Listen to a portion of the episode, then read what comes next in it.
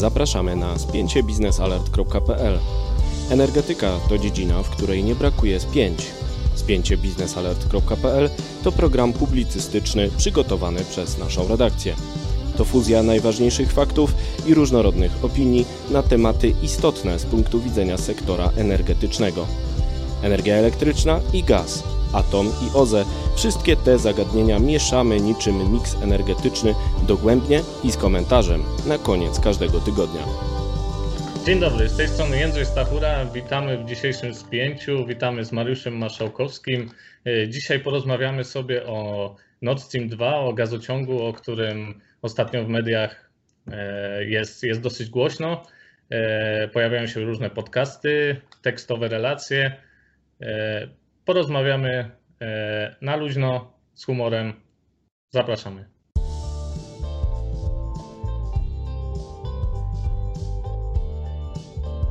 Zapraszamy na spięciebiznesalert.pl.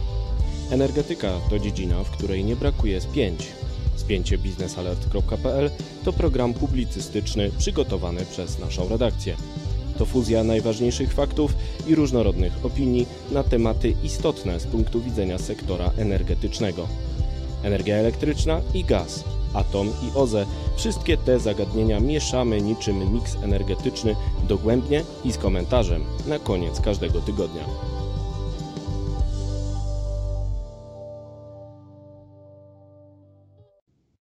Mariusz, gazociąg Nord Stream 2, więc zapytam Cię może najpierw o etap budowy, jak to jest, gdzie to jest i co się z tym dzieje.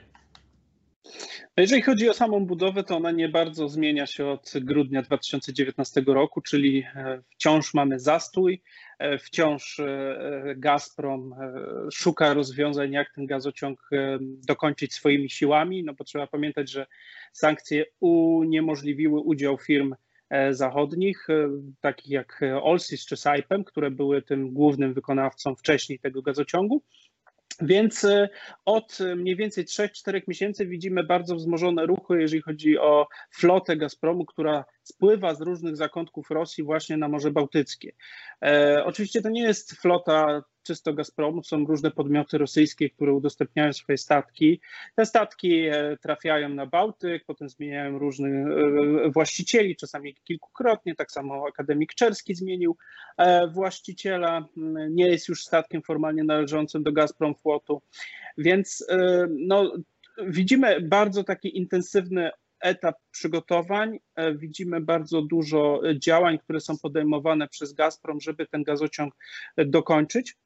Natomiast nie ma widocznych śladów, aby ta, ta budowa miała w najbliższych dniach ruszyć. Nie ruszy też dlatego, że z naszych informacji, które uzyskaliśmy biznesalert.pl, wiemy, że od początku lipca ten statek Akademik Czerski jest bardzo, jest w trakcie kapitalnego remontu.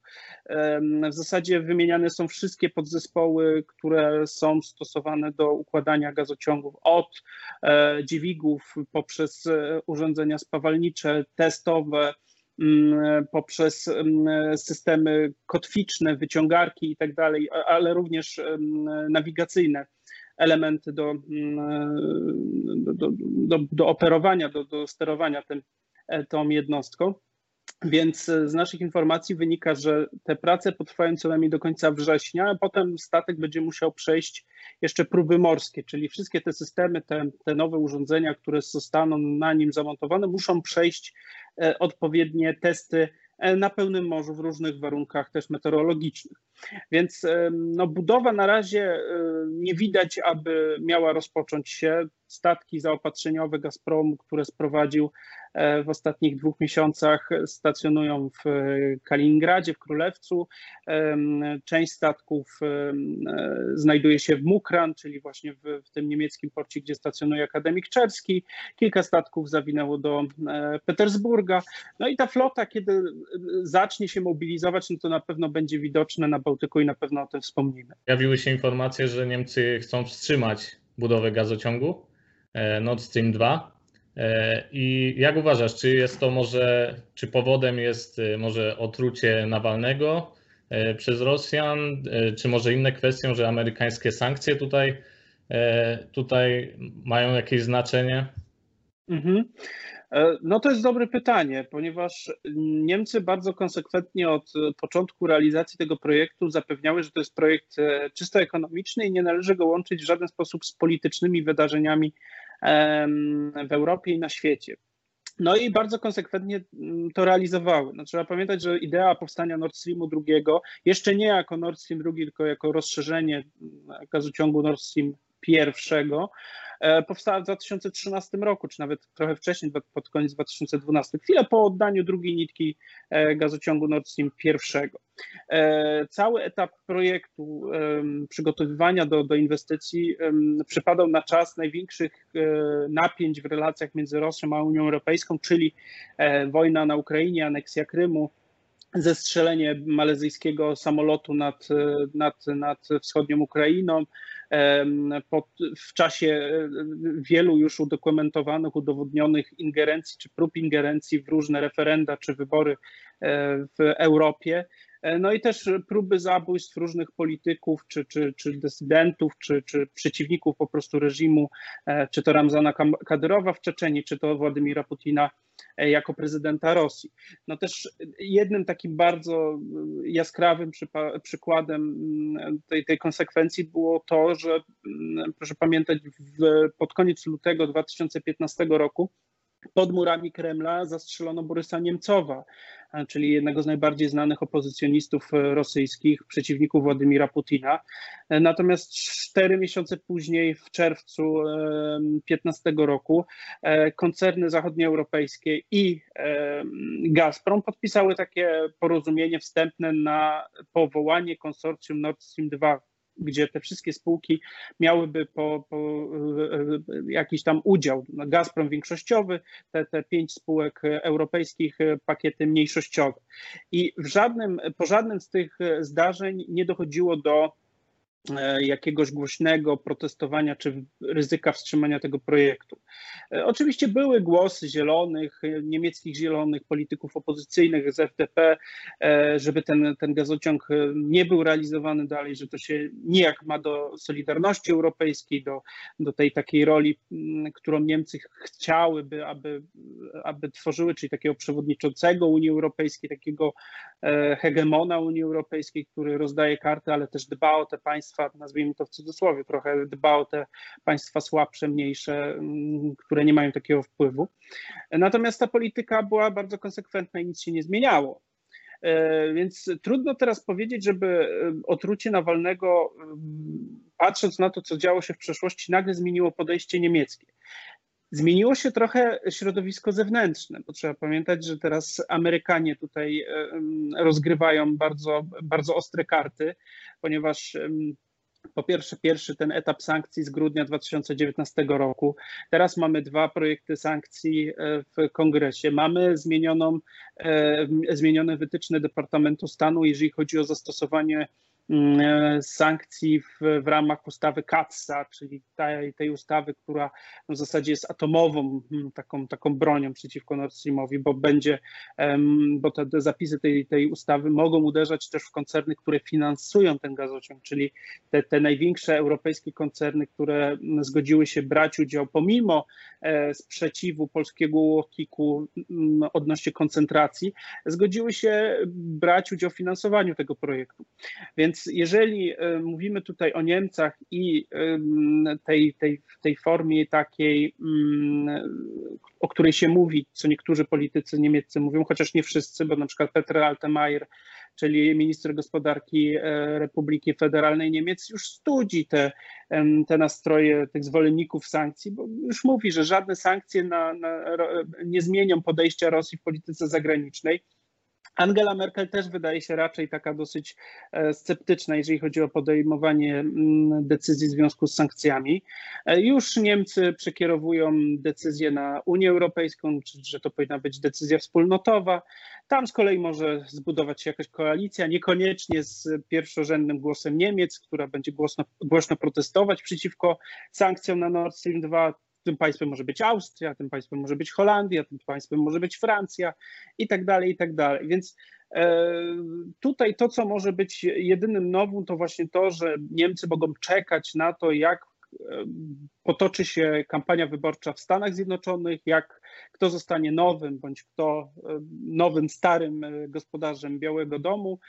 No i jaka będzie właśnie polityka tego prezydenta odnośnie sankcji? Bo sankcje, jeżeli wejdą w życie, to prawdopodobnie wejdą w grudniu, czyli w momencie, kiedy prezydent Stanów Zjednoczonych będzie podpisywał ustawę budżetową Pentagonu, bo tam właśnie w tej ustawie Pentagonu znajduje się e, ta, ta, ta, ta nowa, e, te nowe zapisy sankcji, tak zwane PISA 2020. I wtedy dopiero zobaczymy, jak to będzie wyglądało ze strony Niemiec. E, chciałbym Cię jeszcze zapytać, bo tutaj poruszyłeś kwestię bardziej ze strony Zachodu, a chciałbym przenieść się troszeczkę na nasze podwórko i propozycję Warszawy, e, która mm, jakby proponuje e, Niemcom udostępnienie gazociągu Baltic Pipe w zamian właśnie za Nord Stream 2 jak odnosisz się do tej kwestii? No, na przykład ekspert e, Igor Juszkow powiedział, że te gazociągi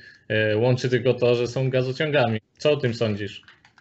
E, no tak, no, znaczy ja nie zawsze zgadzam się z Juszkowem, jeżeli chodzi o po, po kwestie mm, eksperckie i tak dalej, bo to wiadomo troszkę inne, inna narracja z innej strony.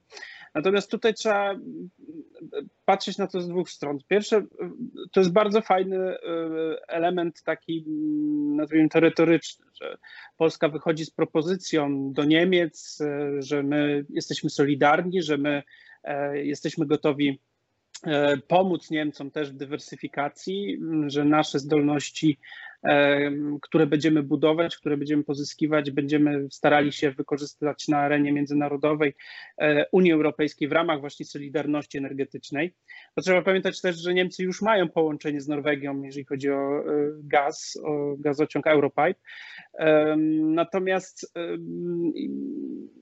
Idea powstania Nord Streamu II jest trochę inna niż ta, która nam przyświeca. Nam przyświeca, jeżeli chodzi o Baltic Pipe, nam przyświeca chęć dywersyfikacji źródeł um, energii, czyli um, chcemy mieć połączenie stabilne, rurociągowe z stabilnym dostawcą gazu.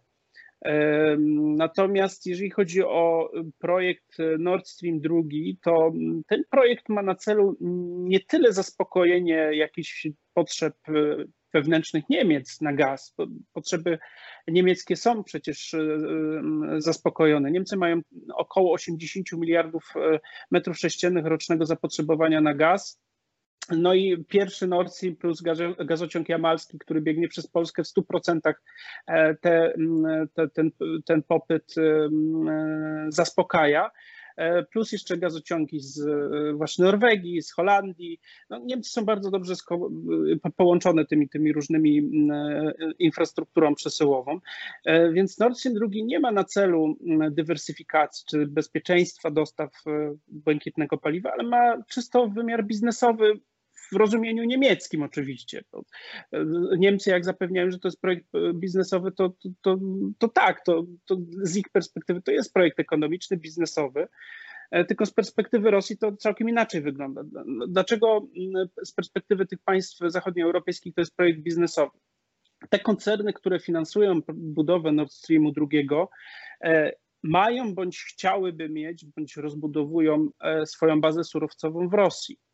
E, te firmy, korzystając z możliwości, które daje rosyjskie prawo, czyli e, wpuszczania firm zachodnich e, czy zagranicznych, ogólnie firm na koncesje, na koncesje wydobywcze w Rosji, pod warunkiem, że podmiotem kontrolującym jest podmiot państwowy, czyli w tym przypadku Gazprom. Czyli Gazprom ma 50, wystarczy, że Gazprom ma 51% udziałów, czy 50 plus jedna akcja w E, w jakimś projekcie wydobywczym, no i pozostałe akcje mogą mieć koncerny zagraniczne. E, I to jest oczywiście korzystne dla tych firm e, jak Shell, jak OMV czy Wintershall niemiecki, które chcą mieć bazę surowcową w Rosji z racji tego, że po prostu tam wydobycie tego gazu jest stosunkowo tanie, e, zasoby są duże, perspektywy też są mm, bardzo, bardzo obiecujące. E, w zasadzie te firmy płaciłyby jedynie podatek od wydobycia, cła, ewentualnie dzieliłyby się w jakiś sposób zyskiem z Gazpromem, przesyłały ten gaz e, gazociągiem, który też w części finansowały, czyli mają, na pewno miałyby jakieś e, korzystniejsze warunki do przesyłu, no i potem sprzedawały ten gaz w Europie. Różnym klientom również na pewno byłoby zainteresowanie, żeby taki gaz sprzedawać w Polsce. No i z perspektywy zachodnich koncernów to jest czysty zysk e, ekonomiczny, Natomiast z perspektywy Rosji to jest oczywiście kwestia polityczna, bo im bardziej połączona e, Rosja z tymi koncernami, które są bardzo silne, które są bardzo silne, jeżeli chodzi o lobbying, o oddziaływanie na Brukselę, na swoje rządy e, narodowe.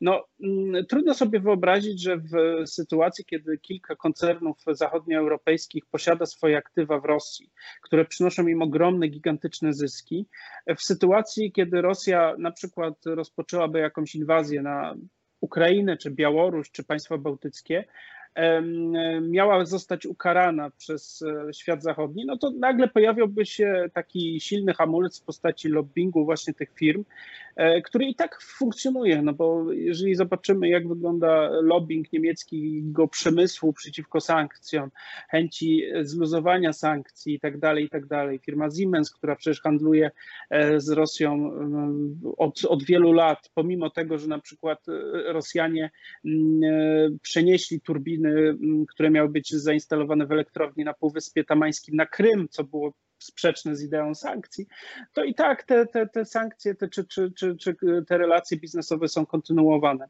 Więc e, tutaj trzeba na to patrzeć w ten sposób no i dlatego koncernom zachodnim tak zależy na tym, żeby, e, żeby ten gazociąg powstał, bo ten gazociąg daje po pierwsze biznesowe e, wpływy, duże pieniądze, wpływy w Rosji też, jeżeli chodzi o, o wydobycia. Natomiast Rosji da możliwość takiego podskórnego wpływania na politykę już państw narodowych właśnie przez te wielkie korporacje. E, tak więc Mariusz, e, dziękuję Ci bardzo e, za, za Twoje opinie. Było to bardzo ciekawe i na pewno ta saga pod tytułem Nord Stream 2 będzie trwać. Będziemy to obserwować, pisać i relacjonować dla Państwa. Tymczasem na dziś dziękuję. Dziękuję Tobie, Mariusz. E, dziękuję, dziękuję Państwu. Dziękuję bardzo, Jędrku. Do usłyszenia, do zobaczenia.